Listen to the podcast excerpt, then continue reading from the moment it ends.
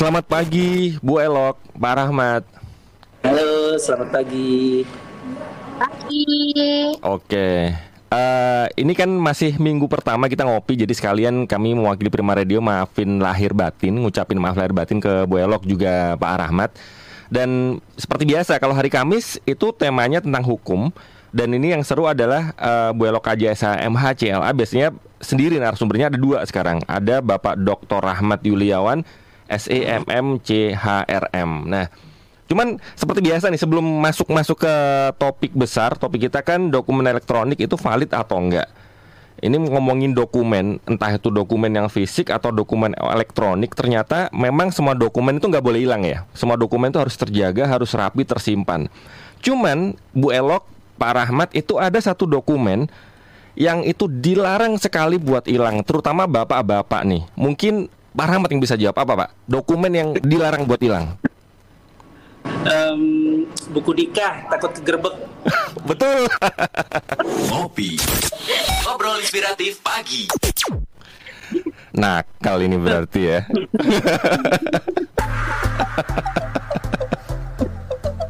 Oke, okay.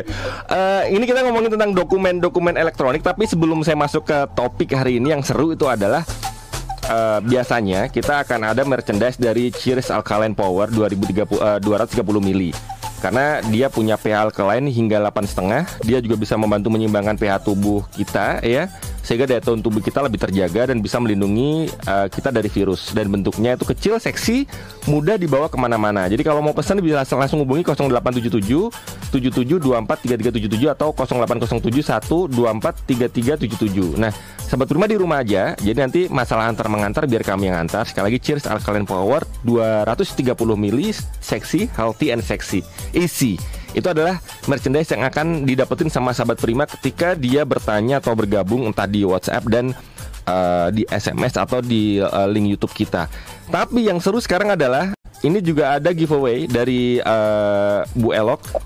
Itu juga dari uh, kerjasama sama Prima Radio juga, Bu Elok itu udah menyiapkan ya giveaway berupa pulsa ribu rupiah untuk lima orang. Jadi total ada ribu rupiah. Betul gitu ya Bu Elok ya?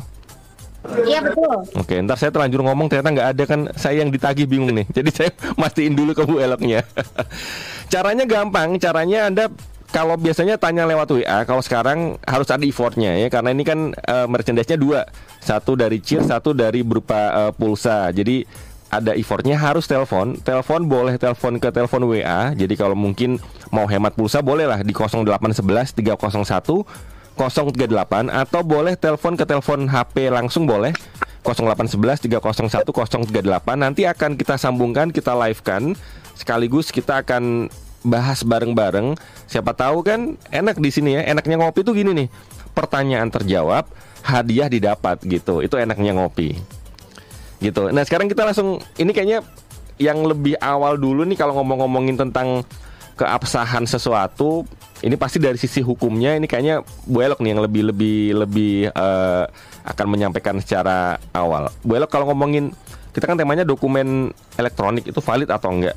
Itu sebenarnya Sah nggak sih kalau ngomongin dokumen elektronik belok atau sah itu yang seperti apa sih sebenarnya? Silakan belok. Jadi kalau kita berbicara terkait keabsahan sebuah dokumen dalam Kamus Besar Bahasa Indonesia, yang dimaksud dengan keabsahan dokumen itu adalah dokumen-dokumen yang sah atau legal secara hukum. Di mana dokumen sekarang ini karena di masa pandemi ini kan tidak semua dokumen itu harus kita serahkan secara hard copy, tetapi ada juga dokumen-dokumen yang dipergunakan dipergunakan atau penggunaannya secara elektronik. Contohnya tanda tangan elektronik. Nah, terkait dokumen dokumen tersebut, mungkin saya rasa dokumen-dokumennya apa saja yang biasa digunakan untuk elektron eh, dokumen-dokumen apa saja yang biasanya secara elektronik dipergunakan, kemudian perkara-perkara apa saja yang biasanya terjadi di masyarakat terkait dokumen elektronik mungkin saya rasa lebih baik menerangkan ke kita. Karena nanti yang pertama Mas Rahmat yang memaparkan terkait dokumen-dokumen tersebut kemudian nanti saya akan menjawab terkait apa sih yang dimaksud e, keabsahan dokumen kemudian terkait tanda tangan elektronik itu sah tidak di mata hukum Monggo silahkan Mas Rahmat. Monggo. Waktu dan tempat Pak Rahmat. persilahkan. Jangan panjang-panjang ya Pak ya. Biasanya kalau dosen kalau ngomong terlalu panjang. Bercanda Pak. Silakan Pak Rahmat. Terima kasih Bu Elo, Pak Sani.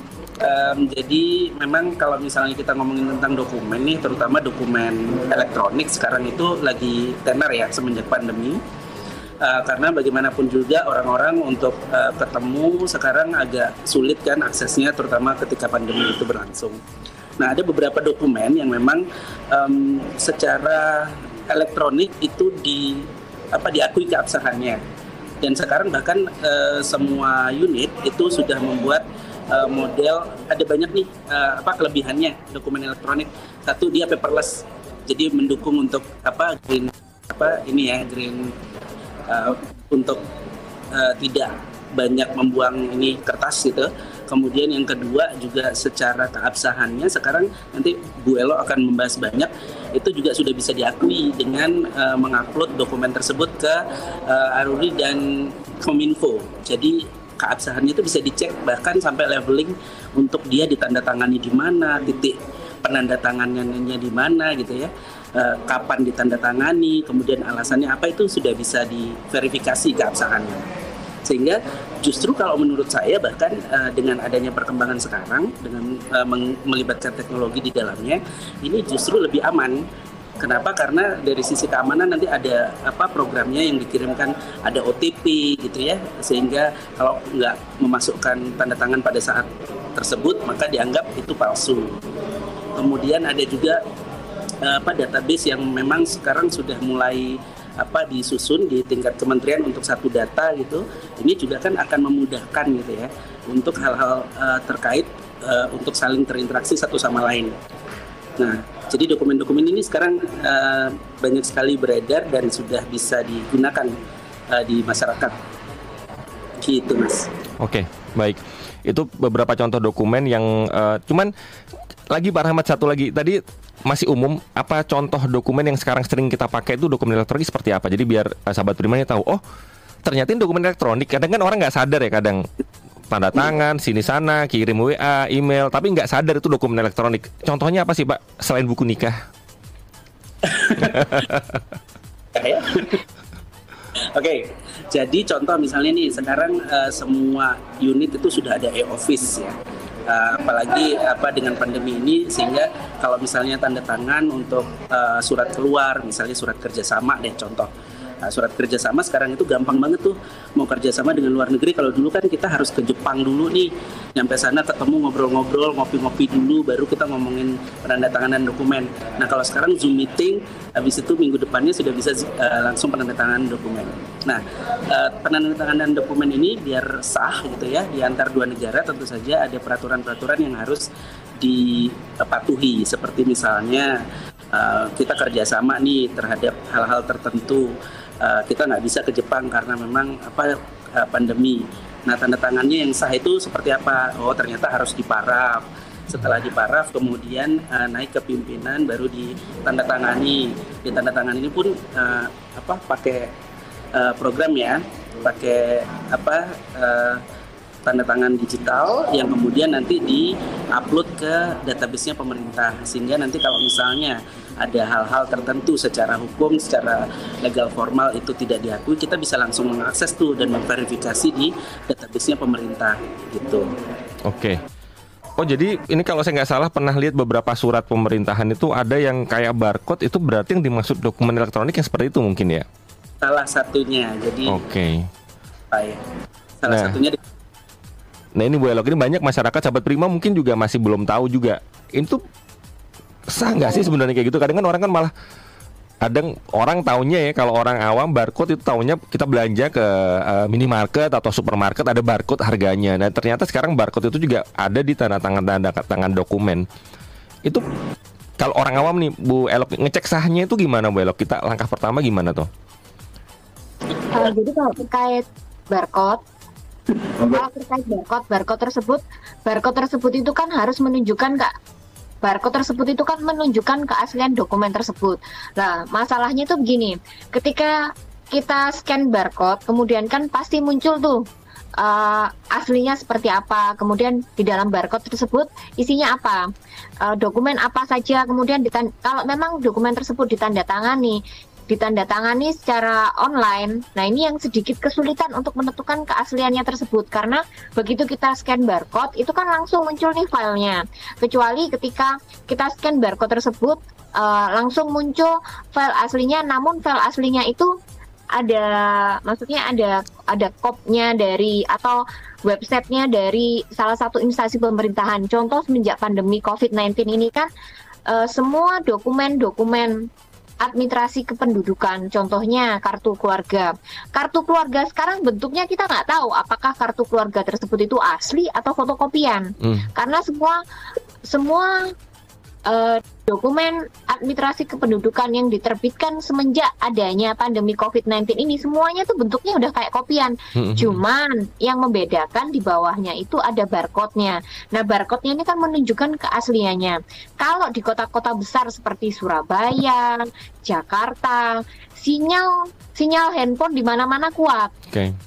Nah, masalahnya ketika kita berada di daerah yang notabene sinyal handphonenya Senin Kamis nih Mas ya. Nah, kita kan mengalami kesulitan di dalam pembuktiannya juga. Mm-hmm. Ini benar dokumen asli atau enggak? Mm-hmm. Apalagi biasanya kan terkait pemalsuan itu kan justru lebih pinter yang memalsukan dibandingkan kita. Mm-hmm. Nah, salah satu tantangan yang muncul terkait dokumen elektronik ini adalah uh, rawan sekali penipuan karena di dalam dokumen dalam scan barcode dokumen tersebut itu hanya muncul itu kemudian hanya muncul filenya aja tanpa mm-hmm. disertai langsung uh, langsung masuk ke websitenya instansi pemerintah tersebut. Mm-hmm. Nah ini adalah salah satu kelemahan kelemahan yang mungkin akan menjadi masalah di kemudian hari. Mm-hmm. Kemudian kalau tanda tangan elektronik, tanda tangan elektronik ini memang sudah diatur di dalam Peraturan Menteri Agraria dan Tata Ruang atau Kepala Badan Pertanahan Nasional Republik Indonesia nomor 1 tahun 2021 tentang sertifikat elektronik.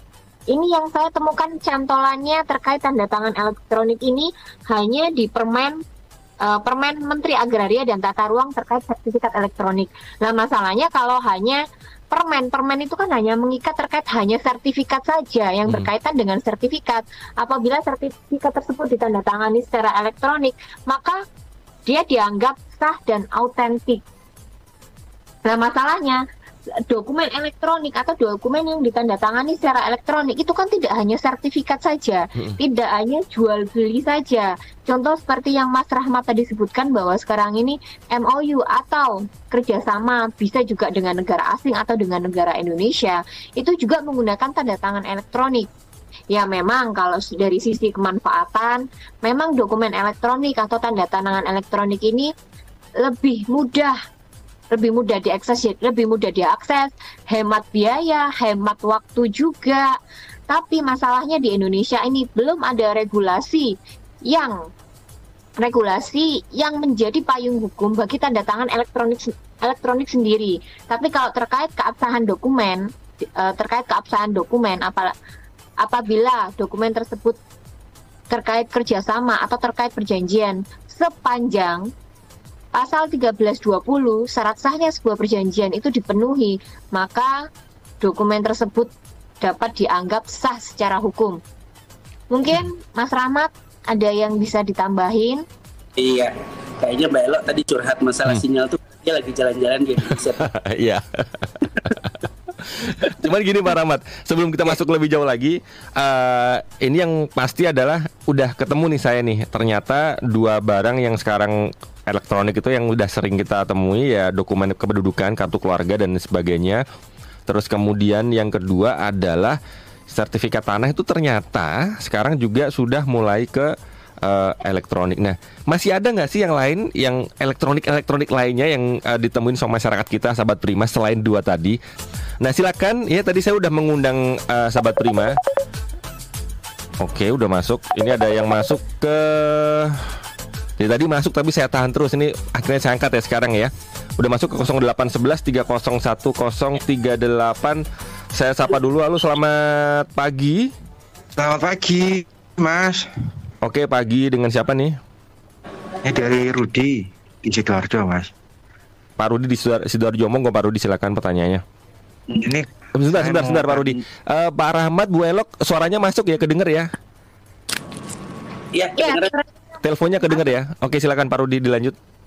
Iya, ini saya mau tanya ke narasumber ya. Ini kalau belanja online kan kalau mau daftar eh, akun kan ya, itu sering muncul persetujuan centang. Itu apa termasuk dokumen elektronik? Nah, soalnya saya dan eh, kayak orang-orang eh, lain tuh kalau pas daftar kan jarang baca kayak gitu kan ya. Rata-rata langsung centang terus daftar. Begitu. Gimana jawabannya? Monggo. Oke, oke. Pak Rudi, terima kasih banyak Sidoarjo. Baik, terima kasih Pak Rudi udah sabar tadi tadi telepon tapi saya cuekin karena lagi muter iklan. Bu Elok, Pak Rahmat ini intinya adalah dia ya saya juga ya mungkin ya kerasa ya kalau belanja online daftar itu kan suka muncul centang-centang oke oke oke nggak dibaca itu itu sebenarnya termasuk dokumen elektronik nggak? Terus kemudian yang betul harusnya gimana sih kita kalau menghadapi hal seperti itu? Silakan Pak Rahmat boleh, Elok boleh. Oke, em, kalau dari sisi administrasi bahwa memang perjanjian apa pun ketika anda memiliki sebuah dokumen itu eh, klausulnya harus difahami secara bersama-sama. Mungkin nanti ini yang lebih expert Mbak Elo ya yang akan menjawab. Tapi secara administratif, ketika anda menyetujui hal tersebut, maka itu dikatakan dokumennya sah. Nah, eh, terkait dengan dokumen elektronik kalau misalnya belanja itu mereka memang sudah punya ininya ya, sudah punya sistem yang secara hukum dan legal formal juga diakui sehingga ketika Anda setuju maka Anda juga harus menyetujui segala klausal yang ada. Maka sebaiknya memang dibaca gitu. eh, ininya dari awal sampai terakhir tapi biasanya memang klausal-klausal tersebut adalah sifatnya umum yang tidak memberatkan juga sehingga eh, transaksi tadi bisa dilakukan. Gitu. Oke. Eh, mas, ini aku mohon maaf. Oke. Eh, nampaknya saya tidak bisa lama. Mungkin sekaligus langsung me- ini ya eh, me- memampatkan saja mungkin materinya. Mungkin nanti dilanjutkan oleh Mbak Elo. Boleh, nggak apa-apa. maaf, Ketemuan lagi soalnya. Baik, Oke, eh, baik. pada prinsipnya secara administratif eh, seperti itu. Kemudian eh, dokumen tersebut secara elektronik itu bisa diakui kalau misalnya sekarang kan sudah ada peruri itu yang yang cetak uang. Nah kita uploadnya ke situ tuh eh, dokumen-dokumen elektronik yang dianggap eh, penting gitu ya dan dianggap itu bisa nanti suatu saat digunakan eh, sebagai landasan hukum atau juga kita bisa masukkan ke. Kominfo. Nah, di situ juga nanti sehingga eh, validasi dokumen bisa dilakukan secara dua belah pihak, baik itu si penanda tangannya maupun si penerima gitu. Eh, pada Oke. prinsipnya itu, karena memang di Indonesia sendiri dokumen elektronik ini masih baru-baru ini kan ya. Mhm. Ingat, gitu. Tapi kalau misalnya sudah memenuhi syarat tersebut, saya pikir secara administratif itu sudah bisa diakui dan itu memang digunakan untuk eh, perusahaan-perusahaan besar, eh, baik itu perusahaan pemerintah maupun NGO. Begitu mas. Berarti termasuk dokumen elektronik berarti itu ya kita centang-centang nggak pernah baca itu elektronik itu ya? Iya termasuk termasuk. Centang centang aja nggak usah dibaca. Oke oke oke nggak tahu isinya apa. Ternyata dokumen. Iya betul. Oke oke Pak Rahmat ini mau eh, pamit dulu Pak Rahmat. Iya, ya, Oke, mohon baik. Oke, uh, nggak apa-apa. Siap sama-sama. Pesan saya satu Pak Rahmat pesan saya buku nikahnya disimpan jangan sampai hilang ya. Ah, iya. Disimpenin mbak. Oke.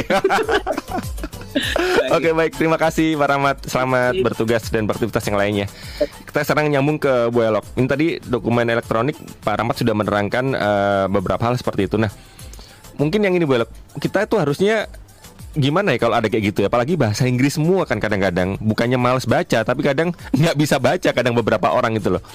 Itu harusnya gimana sih langkah-langkahnya kalau kita kayak tadi ada Pak Rudi misalnya beli online dan sebagainya daftarkan ada tanda tangan centang-centang itu apa pernyataan itu itu harusnya buat orang awam nih atau mucabat prima juga harusnya langkahnya gimana supaya nggak ya nggak di akhir-akhir lu kok gini? Padahal kita ya kita salah kita juga mungkin ya nggak baca. Gue belok ada saran atau ada himbauan mungkin. Jadi terkait dokumen elektronik, setiap dokumen elektronik yang mengharus eh, yang mengharuskan atau yang meminta persetujuan kita sebagai pengguna pengguna aplikasi memang lebih baik dan lebih bagus dibaca dulu. Apalagi yang ke- yang kemarin hits ini kan terkait pinjaman online nih. Hmm. Pinjaman online kan semuanya pada ribut tuh kemarin Mas Oktian. Hmm. Kenapa kok data saya bisa diambil? oh iya iya iya iya iya. ya kan? kenapa data saya bisa diambil, Hmm. kenapa data saya bisa diakses oleh orang lain. Nah, ketika kita merasa dirugikan oleh pinjaman online, karena kemarin yang sempat viral di medsos terkait pinjaman online yang guru di Malang itu, Hmm. itu kan sebenarnya kesalahannya dia. Si guru Kesalahan tadi ya. dia.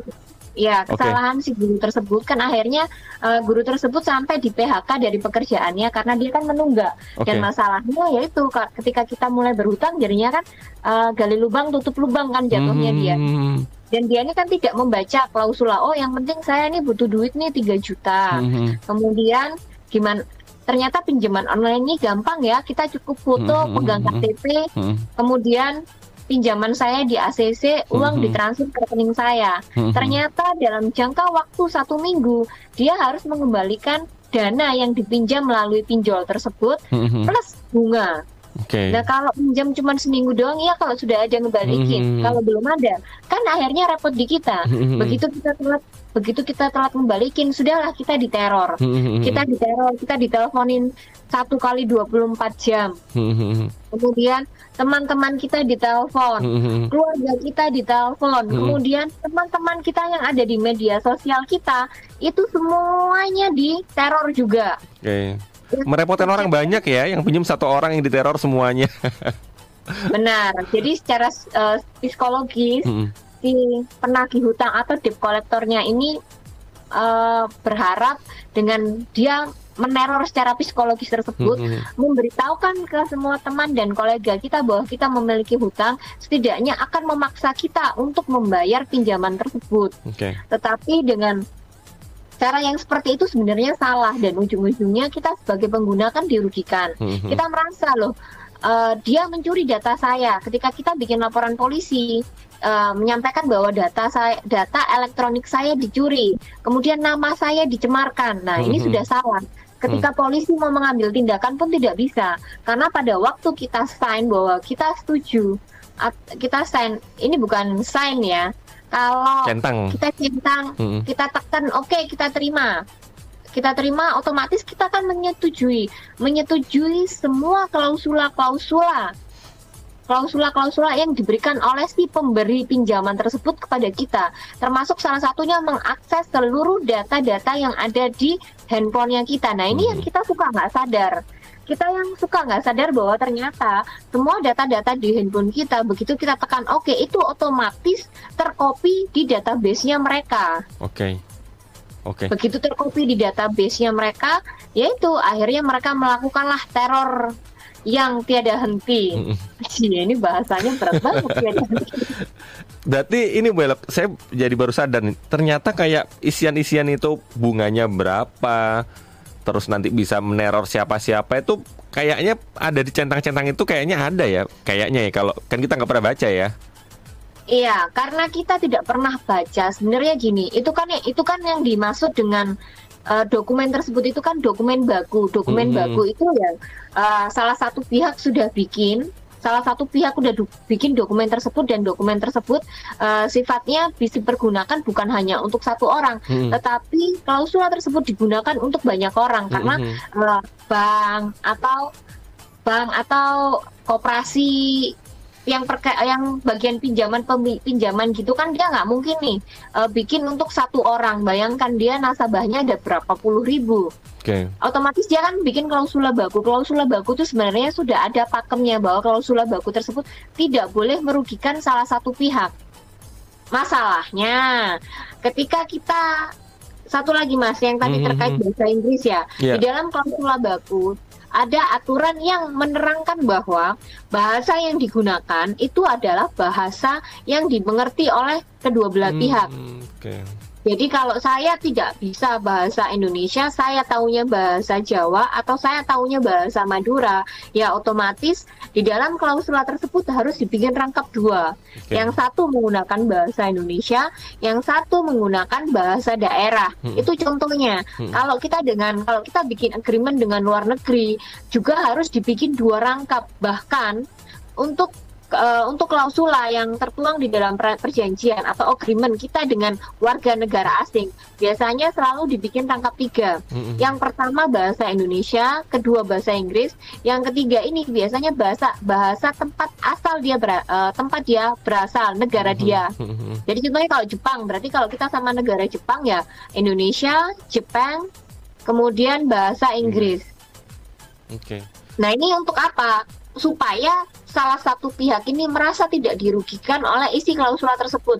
Namanya kita ketika kita bikin agreement itu kan semuanya masih baik-baik saja. Nah Mhm. ketika nanti muncul masalah, ketika muncul perselisihan, maka ini yang akan jadi celah bagi salah satu pihak untuk menggugat kita. Dia mengatakan bahwa saya nggak paham isinya, saya merasa dijebak. Ya inilah hal-hal yang sering terjadi di saat ini terkait pinjaman online apabila ini dikaitkan dengan dokumen elektronik. Nah, seharusnya ketika kita akan memberikan persetujuan di dalam dokumen elektronik, harusnya dibaca dulu klausulanya. Apabila tidak mengerti, dia kan ada CS-nya tuh biasanya. Mm-mm. Nah, ini layaknya harus ditanyakan dulu. Jangan begitu sudah oke oke oke, eh kemudian ujung-ujungnya ketika ternyata klausula tersebut memberatkan, ya klausula tersebut memberatkan dan kita merasa kita dirugikan oleh klausula tersebut. Kita sudah nggak bisa bilang, kita sudah nggak bisa bilang bahwa oh saya nggak baca. Jadi tidak baca itu tidak bisa menjadi alasan untuk membatalkan sebuah agreement. Oke, ini yang penting ya. Kita nggak bisa pakai alasan nggak baca. Lah terus yang centang itu apa? Nggak bisa. Berarti ya udah centang ya dianggap udah baca gitu ya, Bu. Iya, atau bi- bilang kalau misalnya alasan eh saya nggak ngerti itu maksudnya apa, saya nggak ngerti itu Mm. pakai bahasa apa, itu juga bukan sebuah alasan untuk membatalkan sebuah agreement. Ketika kita udah sign di situ, ketika kita udah oke eh, memper memberikan persetujuan kepada pihak ketiga atau kepada pihak lain untuk mengakses semua data-data pribadi milik kita, maka ya dia bisa berlaku, bisa mempergunakan data tersebut sama seperti kita menggunakan. Ibaratnya kita ini memberikan kuasa kepada pihak lain tersebut untuk menggunakan data pribadi kita. Oke. Nah, ini susahnya yang ini susahnya masalahnya orang Indonesia ini kan begitu booming ini Mm-mm. langsung di mana-mana. Nah, nah, begitu boomingnya begitu nanti muncul masalah baru kebingungan. Mm-mm. Yang dipikir mungkin cuman duitnya dapat dulu nih. Yang lainnya belakangan net nggak boleh sebenarnya. Dan kita masih menerima telepon ke Radio Prima di 0811. Bentar, nomornya berapa nih ya? Ke 0811 301038. 0811 301038 silakan bertanya ke Bu Elok seputar tentang dokumen elektronik apakah itu valid atau enggak. Tadi ada pengalaman yang cerita tentang dokumen pinjaman online nih. Itu termasuk dokumen atau enggak? Ternyata termasuk nih. Nah, sekarang setelah telepon itu ada yang telepon-telepon tadi sebenarnya Bu Elok cuman oke masuk lagi nih sepertinya. Saya angkat ya. Halo, selamat pagi. Halo. Halo, selamat pagi. Selamat pagi. Oke, dengan siapa ini? Halo, selamat pagi. Iya pagi dengan siapa nih? Andre, Mas. Oke, Pak Andre iya. di Andre, Andre, Andre. Saya kebetulan lagi Andre, Mas. Iya, di mana Pak Andre? Jadi kebetulan saya lagi ada di Surabaya, wilayah timur, lagi di jalan juga sedang mendengarkan Prima Radio ini. Oke. Okay. Minta tolong okay. dimatiin dulu radionya Pak Andre biar nggak feedback. Radionya dipikirin dulu. Oke, Oke, oke, oke, oke, oke, oke. Bentar ya, Mas. Ya, Eh, ya, ya. Oke, ini bisa didengar, Mas? Sudah oke. Bu Elok bisa dengar ya Bu Elok ya? Bisa bisa Oke, Pak terdengar. Andre silakan pertanyaannya. Oke, begini eh, Mas. Jadi saya tertarik dengan eh, obrolan pagi hari ini. Sangat apa? Sangat sangat membuat saya penasaran gitu. Ada pertanyaan yang harus saya sampaikan. Ini gimana ya cara yang mudah ngecek dokumen elektronik? Jadi misalnya kayak sertifikat tanah gitu loh, Mas. Jadi ketika kita ragu, apa ada cara lain selain ngecek ke kantor pertanahan? Gitu, Mas. Oke. Ada lagi Pak Oke, cukup. Oke, Pak Andre. Cukup, Mas. Oke, makasih ya Pak Andre ya. Oke. Ya, terima kasih banyak. Iya. Oke, sama-sama. Baik. Oke. Dari Pak Andre Bu Elok, intinya dia nanya eh, untuk ngecek dokumen elektronik gimana contohnya sertifikat tanah tadi gimana Bu? Apakah tadi udah kita bahas sih sebenarnya Bu Elok tadi ya. Kita bahas mungkin terlewat mungkin dia. Kalau orang awam nih ya untuk ngecek dokumen elektronik gimana caranya Bu Elok? Jadi untuk terkait dokumen elektronik terkait dokumen elektronik sendiri, untuk cara mengecek keaslian dokumen tersebut biasanya begini. Kalau kita tidak mau datang ke kantor BPN, bisa eh, bisa saja kita masuk ke websitenya BPN, kita masukkan nomornya tersebut. Apakah ini terdata atau terkonfirmasi atas nama siapa? Dari situ kita biasanya bisa langsung tahu. Atau eh, salah satu eh, salah satu caranya adalah biasanya kan muncul nih PBB kalau kita tidak tahu nomor sertifikatnya, Hmm. kita cek dulu, kita masukkan nama atau kita masukkan alamat, Hmm. kita cek dulu pajaknya. Kita cek dulu di pajak eh, NJOP pajak terutangnya untuk NNJ eh, untuk di PBB ya. Di PBB hmm, itu kan setiap tahun pasti muncul nih. Kita cek aja pajaknya. Apakah pajaknya ini atas nama Bapak siapa? Nanti kan muncul oh pajak ini sudah dibayarkan. Oh, ada pajak terutang. Nah, kalau nama dia muncul otomatis kan berarti rumah tersebut adalah milik yang bersangkutan. Tetapi ter- tetapi apabila ternyata rumah tersebut terdaftar atas nama orang lain, maka kita bisa tanya apakah dari pemilik sebelumnya itu belum dipindah namakan ke atas nama pemilik yang baru. Oke. Jadi untuk cara mengecek keabsahan dokumen selain datang ke kantor BPN yaitu biasanya itu juga saya lakukan. Kemudian ini Mas dari tadi yang Mhm. kita bahas itu antara dokumen elektronik dengan informasi elektronik. Ini kan sebenarnya Betty beda-beda tipis, Mhm. tetapi sebenarnya ini adalah hal yang berbeda. Hal yang berbeda tetapi tidak dapat dipisahkan. Oke. Betty, Jadi beda contoh- tipis. Iya, jadi contohnya yang dimaksud dengan dokumen elektronik itu adalah eh, wadahnya atau bungkusnya atau eh, filenya ter- eh, atau wadah atau bungkus dari file tersebut. Jadi dokumen elektronik tersebut tidak bisa berdiri sendiri. Oke. Jadi ketika ada dokumen elektronik, eh, memu- contohnya gini, contoh gampangnya biasanya kan kita suka dengerin musik nih. Ketika kita dengerin musik, musik tersebut eh, ada di dalam file yang namanya MP3, MP3 apa apa apa. Hmm, Nah, MP3-nya ini, ini yang dimaksud dengan dokumen elektronik. Sementara yang musik yang ada di dalamnya itu termasuk informasi elektronik. Hmm. Jadi yang dimaksud dengan dokumen elektronik itu adalah wadahnya bungkusnya dia. Dia ini dalam bentuk apa? Ini yang dimaksud dengan dokumen elektronik. Nah, kemudian yang terkait tanda tangan elektronik tersebut, Mas. Nah, tanda tangan elektronik itu ada persyaratan-persyaratannya Mm-mm. yang membuat bahwa eh, tanda tangan elektronik tersebut memiliki kekuatan hukum dan ada akibat hukumnya dari do- eh, dari tanda tangan tersebut.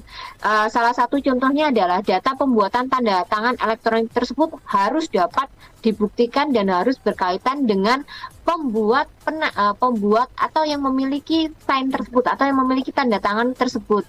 Kemudian data pembuatan tanda tangan elektronik pada saat proses penandatangan elektronik hanya berada dalam kuasa penandatangan. Jadi tidak jadi tidak bi- tidak bisa dikuasakan kepada orang lain untuk menandatangani dokumen elektronik tersebut. Kemudian segala perubahan terhadap tanda tangan elektronik yang terjadi setelah waktu penandatangannya itu bisa diketahui. Jadi dia ini memiliki jadi apabila ada perubahan, perubahan tanda tangan, maka perubahan tanda tangan ini kita bisa tahu antara tanda tangan yang ini dengan tanda tangan yang ini itu kapan berubahnya. Oke. Jadi dia data-datanya itu harus lengkap. Kemudian segala perubahan terhadap informasi elektronik yang terkait dengan tanda tangan elektronik tersebut setelah waktu penandatanganannya dapat diketahui.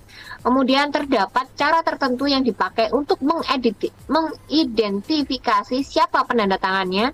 Kemudian ter- terdapat cara tertentu untuk menunjukkan bahwa penanda tangan telah memberikan persetujuan terhadap informasi elektronik yang terkait. Jadi kalau misalkan barcode, barcode ini kan wadahnya. Mm-mm. Kemudian di dalam barcode tersebut, jadi yang barcode itu mas, itu masuk ke dalam dokumen elektronik. Oke. Nah, ketika kita scan barcode, barcode ini kan muncul tuh, kayak contohnya kalau kita di restoran, Mm-mm. itu kan muncul menu-menunya. Nah, Hmm. menu-menu yang ada di dalam barcode tersebut itu yang dimaksud dengan informasi elektronik. Oke.